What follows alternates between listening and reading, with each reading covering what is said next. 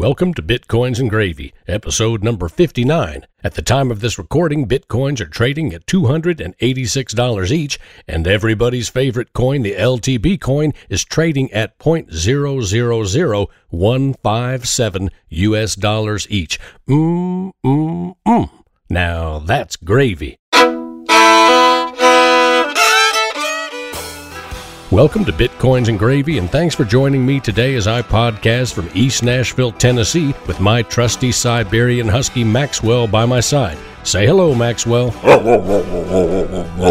We're two Bitcoin enthusiasts who love talking about Bitcoins and sharing what we learn with you, the listener. Thank you so much for being here, longtime listeners and new listeners. Welcome to the show. We hope you enjoy it. On today's show, in the tradition of Orson Welles and his classic 1938 War of the Worlds Halloween broadcast, I am honored to be speaking and not speaking with Yanis Varoufakis. Yanis Varoufakis is a political economist and a professor of economic theory who has bravely accepted the position as finance minister for the troubled country of Greece. Yanis talks about the past, the present, and the future of economics and the potential we all have to do better and to think better if we can work our minds out of some of the old defective models and enter into a new paradigm with open minds and open hearts.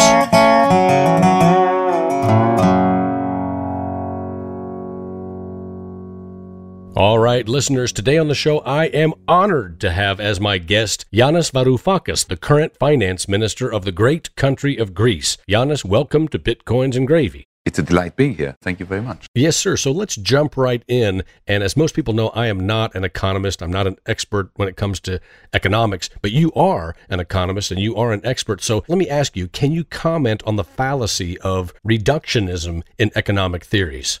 From the 1870s onwards, there were two interesting forces that coalesced.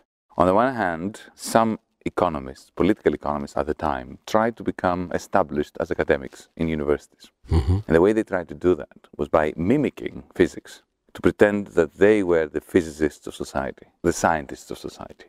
And to do that, they tore up the whole political economics tradition of Adam Smith, David Ricardo, Karl Marx and tried to reconstitute economics on the basis of some kind of analytic synthetic method where the individual was to the economist that which the atom was to the physicist. So it became an atomistic individualistic. But the moment you try to mathematize on the basis of atomism, of individualism, you end up with mathematical models of market exchanges which lose any sight they might have had of the social relations of production.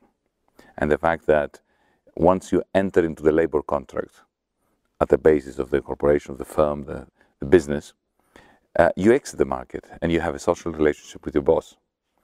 And therefore, from the 1870s onwards, what we call neoclassical economics, marginalist economics, became utterly disconnected from really existing capitalism. That was one force. The other force was that at that time, of course, with the second industrial revolution, capitalism, the powers that be, the ruling classes, were desperate for a legitimizing political economy, one that presented them as uh, cogs in a natural science experiment. So that naturalistic, mathematical, neoclassical economics suited them down to the ground because in it there was no room for exploitation in these models. There was no room for uh, social relations. And they allowed the economists to create mathematical models which were in a, a perfect ideological uh, cover that allowed them to present themselves as parts of a natural system of efficiently allocating resources. So once we got into that framework of thinking about the economy, capitalism became invisible. And therefore, any analysis of capitalism became irrelevant. But more generally than that, it took me decades to come to this conclusion. It's not something that I always knew. Any attempt to create mathematical models of capitalism, whether they are founded on premises like the ones I mentioned or Marxist uh, assumptions, end up spectacular failures because capitalism cannot, just like Darwinism, cannot really be encased in a well defined, determinate mathematical model. And any attempt to do it will only succeed if it distances the model from capitalism. Mm-hmm. And this is a fate that unfortunately has befallen even Marxist economists who became scholastic and consumed by their own models. Interesting. You know, the mainstream media seem to pay a lot of attention to GDP in evaluating the health of an economy. In your opinion, how relevant is GDP as a measure of unemployment, living standards, exploitation, and generally speaking, use values? All GDP can tell us is whether capitalist activity is going up or down. Now, when GDP is falling by 5, 6, 7% every year, as it is in Greece at the moment, you know there's something wrong with Greek capitalism, right? So, in that sense, it's useful. But on the other hand, it has no capacity to relate to us and to capture um, the quality of human life and, the, of, and, of the human condition. So, you know, the standard uh, example a forest breaks down, GDP goes up. Um, there is a there is a tsunami in, in Japan, GDP goes up very quickly because of all the effort to save people, which costs diesel fuel, and all the effort at reconstruction, putting up tents and so on and so forth. So if, if let's say you are an extraterrestrial on Mars or some other universe, and you are only watching G- the GDP time series, uh, you'll have a very distorted view of uh, the human experience. Okay, I like that. So, are there alternative statistics that we could rely on in order to emphasize the distinction between measuring the use and exchange value of goods? You know, one of the great evils of our time is this penchant for quantification of unquantifiable variables. Hmm. If you look, it started in Britain in the National Health Service and the universities, and then spread in different realms and different countries. The attempt to quantify, for instance, the quality of academic research or the care given to patients in hospitals. There is a logic in doing it in the sense that we want hospitals and universities to be accountable right. to the people so that we know how well they're doing. Mm-hmm. But when you try to quantify the quality of the of the goods that they are producing, then what you're doing is you because this quantification will always be false, will always fail to capture quality because that's that you know how do you measure beauty? Right. How do you measure love? How do you measure care? Hmm. How do you measure the quality of a poem, or of an essay, or for that matter, uh, a philosophical text? Because this is what you're doing when you quantify the performance of philosophers in universities. The answer is you can't. So any attempt to do it will leave out a lot of important stuff, which cannot be quantified. And that creates awful incentives for people who get rewarded on the basis of the quantities that are reported on their behalf to do all the things that increase their indices, which are sometimes, uh, actually more often than not, detrimental to all the good stuff that cannot be measured. So we should be aware of the need to quantify. That's why we need some descriptive data descriptive statistics that will give us a sense of how society is served by different policies. But we have to make sure that these are multiple quantities, not one statistics, not the, the alternative to GDP. Yeah, uh, gross happiness index, as in Bhutan and so on. There should be a series of statistics, and we look at all of them. So, for instance, you know, life expectancy, um, how happy kids are, when they, they, they come back home from school. Uh, the consumption of books. How many people read books? Uh, how many people attend concerts in order to gain a sense of cultural life? How, how well are our museums doing?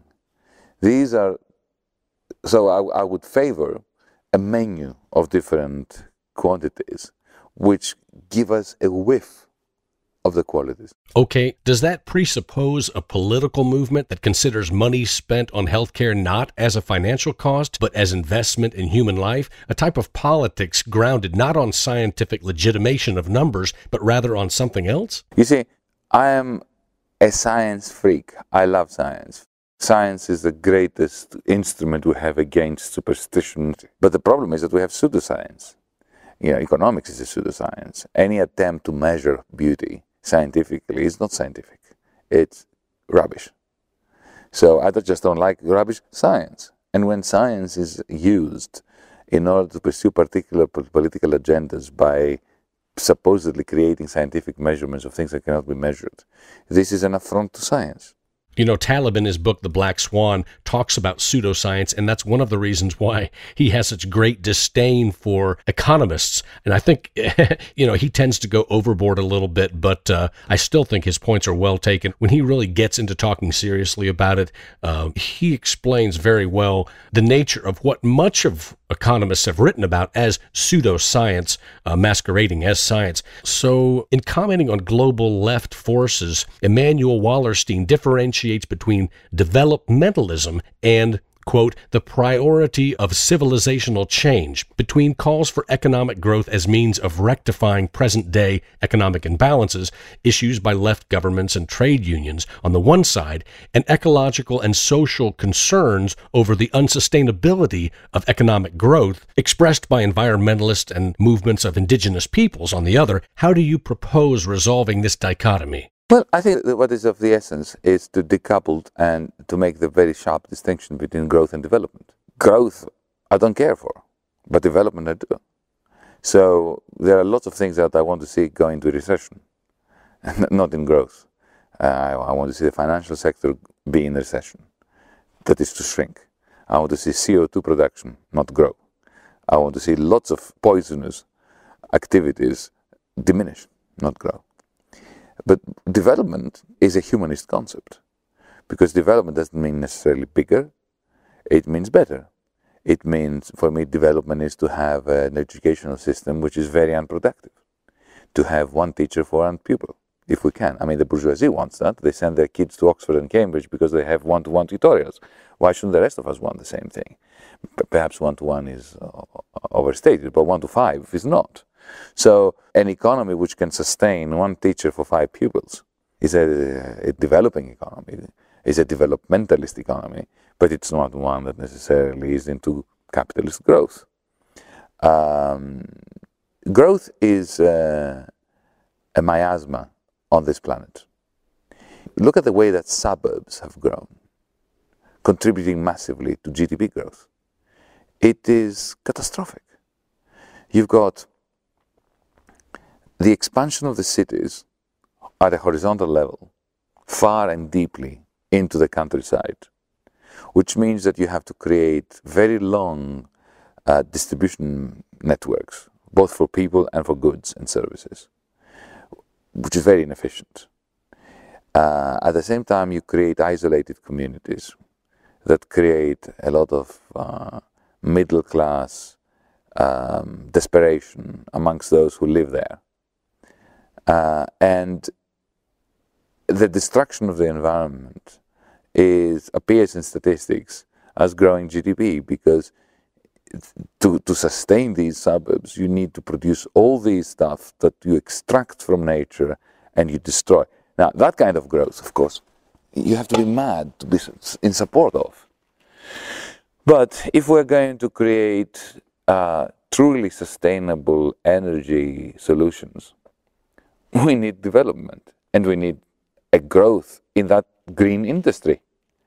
So it's a question of what we want to grow and what we want to shrink.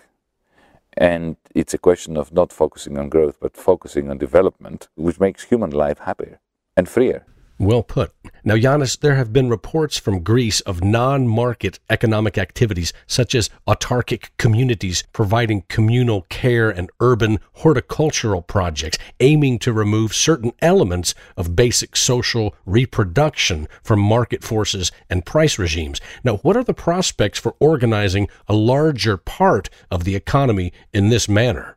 Creating networks of producers and consumers which find ways to communicate and coordinate their activities that do not rely on market signals but rely on a generalized system of gift exchange, that's how I see it, is uh, a great hope mm-hmm. for creating oases within capitalism. Mm-hmm.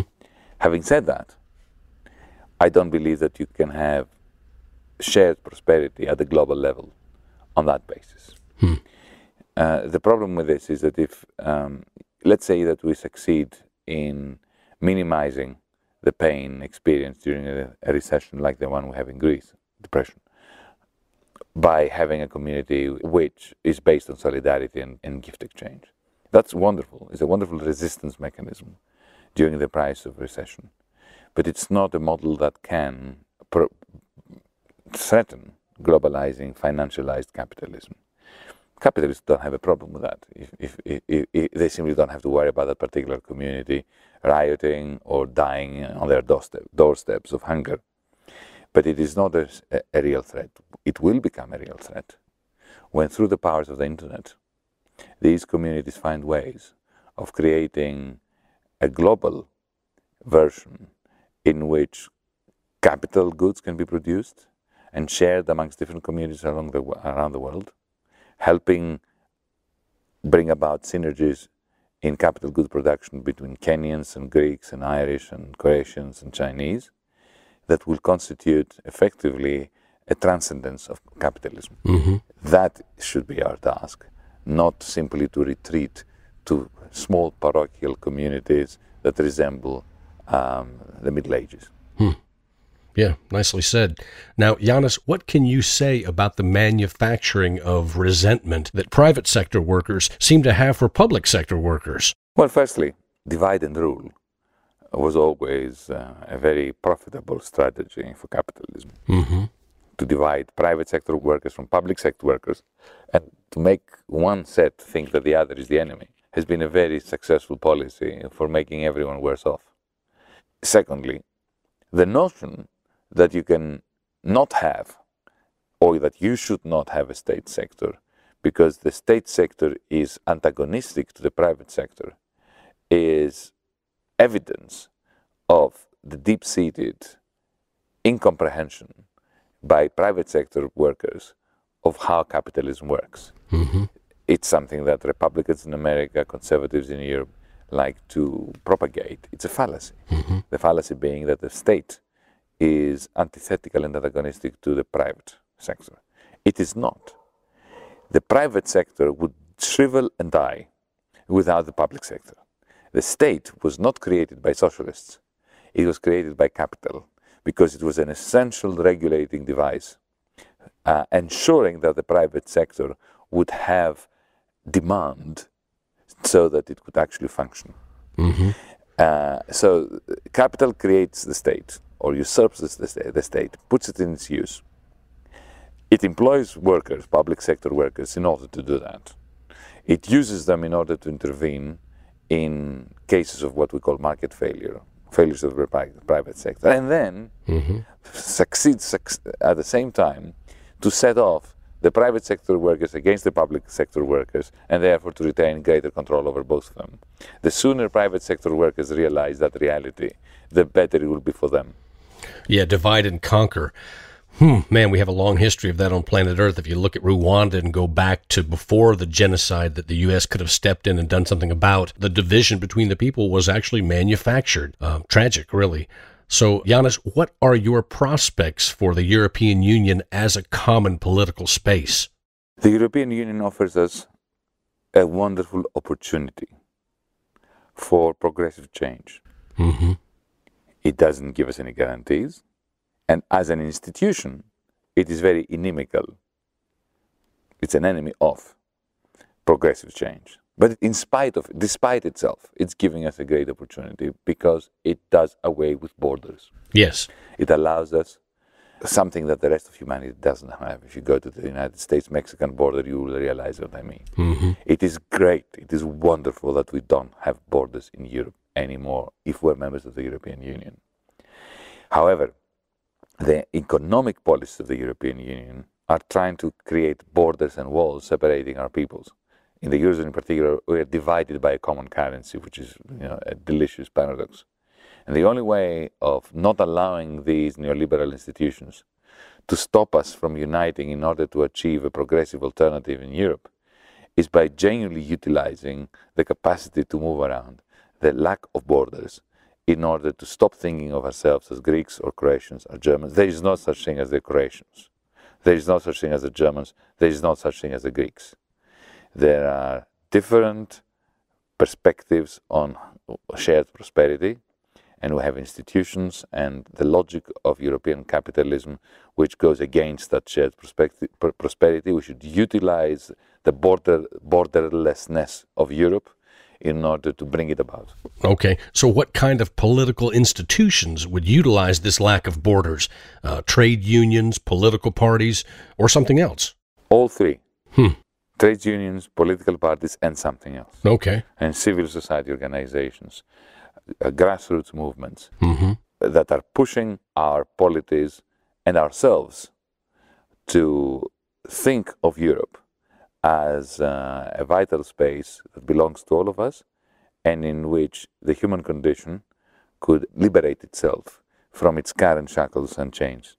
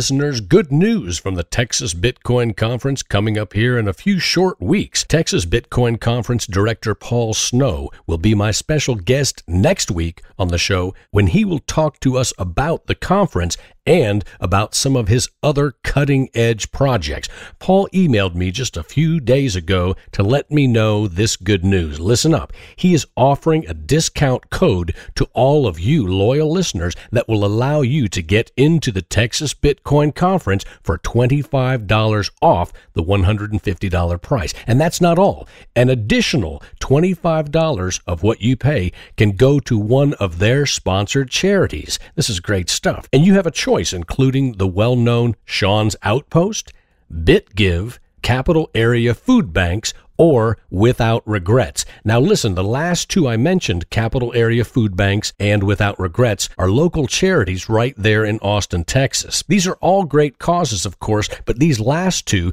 have less support in the Bitcoin community and sure could use it. Paul tells me they are great organizations working hard to make life better for people in Austin.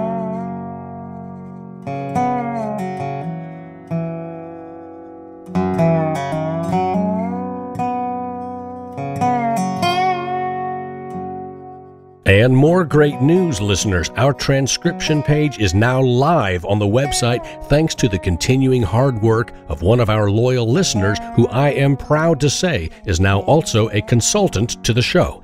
All new show transcripts will be rolled out approximately one week following the release of each podcast. We are also working on eventually going back and transcribing all of the archived episodes, starting with episode number 51 and working our way back until we hit the very first episode of Bitcoins and Gravy, episode 1, numero uno. Our ultimate goal is to have every single episode of Bitcoins and Gravy transcribed and available to you, the listener, for free. These professional transcriptions are provided each week by one of our fans who can be found at diaryofafreelancetranscriptionist.com. And of course, you can find a link to this website in the weekly show notes. And for you guitar and piano players out there, we are now offering sheet music for the official Bitcoin song, Ode to Satoshi. This is offered as a PDF file download. That's right, listeners. Print out your own Ode to Satoshi sheet music to take with you to the beach this summer. I cannot think of a better way for you young men out there to win the hearts of young women everywhere than picking up your guitars and playing Ode to Satoshi around the campfire there on the beach or when you're camping. And for you families out there, why spend your evenings watching television? Wouldn't you really rather gather around the piano and sing old favorites like Show Me the Way to Go Home, uh, Danny's Song, and uh, Ode to Satoshi. Hopefully, the free PDF sheet music available at bitcoinsandgravy.com will help all of us get back to a simpler time when music was melodic and families were closer. And last but not least, I would like to take this opportunity to congratulate Ivor Thomas. Now, I'm actually not sure if it's Ivor or Ivor Thomas, so I'll just refer to him as Mr. Thomas of Portland, Oregon. Mr. Thomas has won the first round of the Bitcoins and Gravy Barbecue Contest. Mr. Thomas, good work, sir. Here for you now is Mr. Thomas's audio submission in response to my comment on the last show about Joe Perry's barbecue sauce and how it tasted so good that it had my taste buds talking. Mr. Thomas, if you're listening, sir, congratulations once again, and please send me your mailing address ASAP so I can get this 16 ounce bottle of mouth-watering barbecue sauce right out to you, man. And I have one more bottle of barbecue sauce left. You can do the same thing that Mr. Thomas did, and that is is submit an audio file to me telling me why you deserve to win the barbecue sauce, or just saying something funny or creative, something that will so move my heart that I will send the last bottle of barbecue sauce to you. And now, for your listening pleasure, here is something very funny created by our very own Mr. Thomas. Take it away, Mr. Thomas.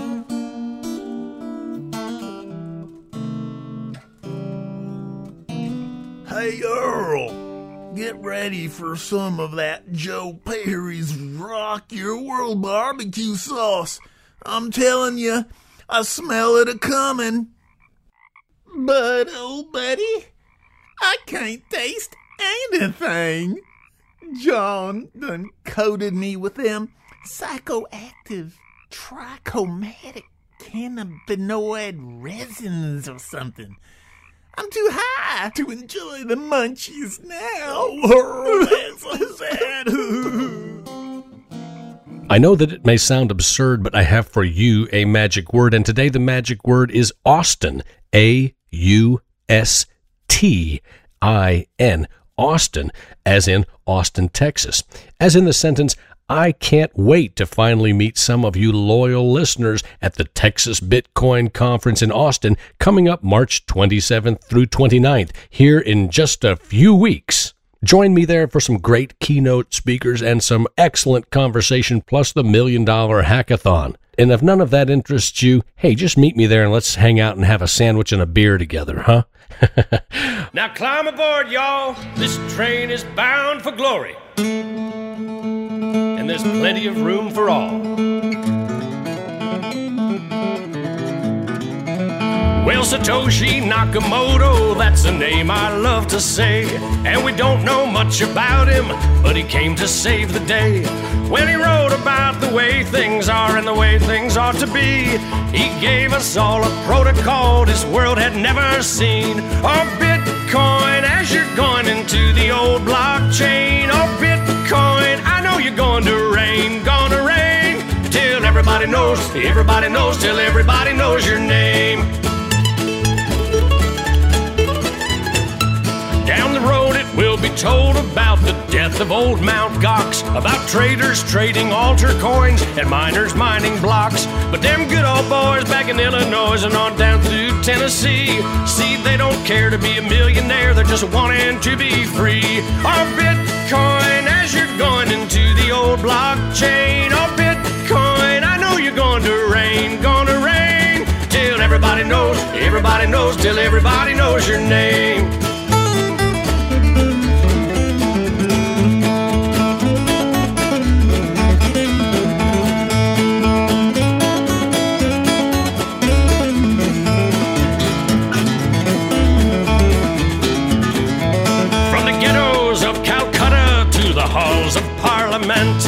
While the bankers count our money out for every government. Oh, Bitcoin flies on through the skies of virtuality, a promise to deliver us from age old tyranny. Oh, Bitcoin, as you're going into the old blockchain. Oh, Bitcoin, I know you're going to rain, gonna rain. Till everybody everybody knows, everybody knows, till everybody knows your name. Till everybody knows, everybody knows, till everybody knows your. Give me some exposure. Everybody knows your name. Sing it. Oh Lord, pass me some more. Oh Lord, before I have to go. Oh Lord, pass me some more. Oh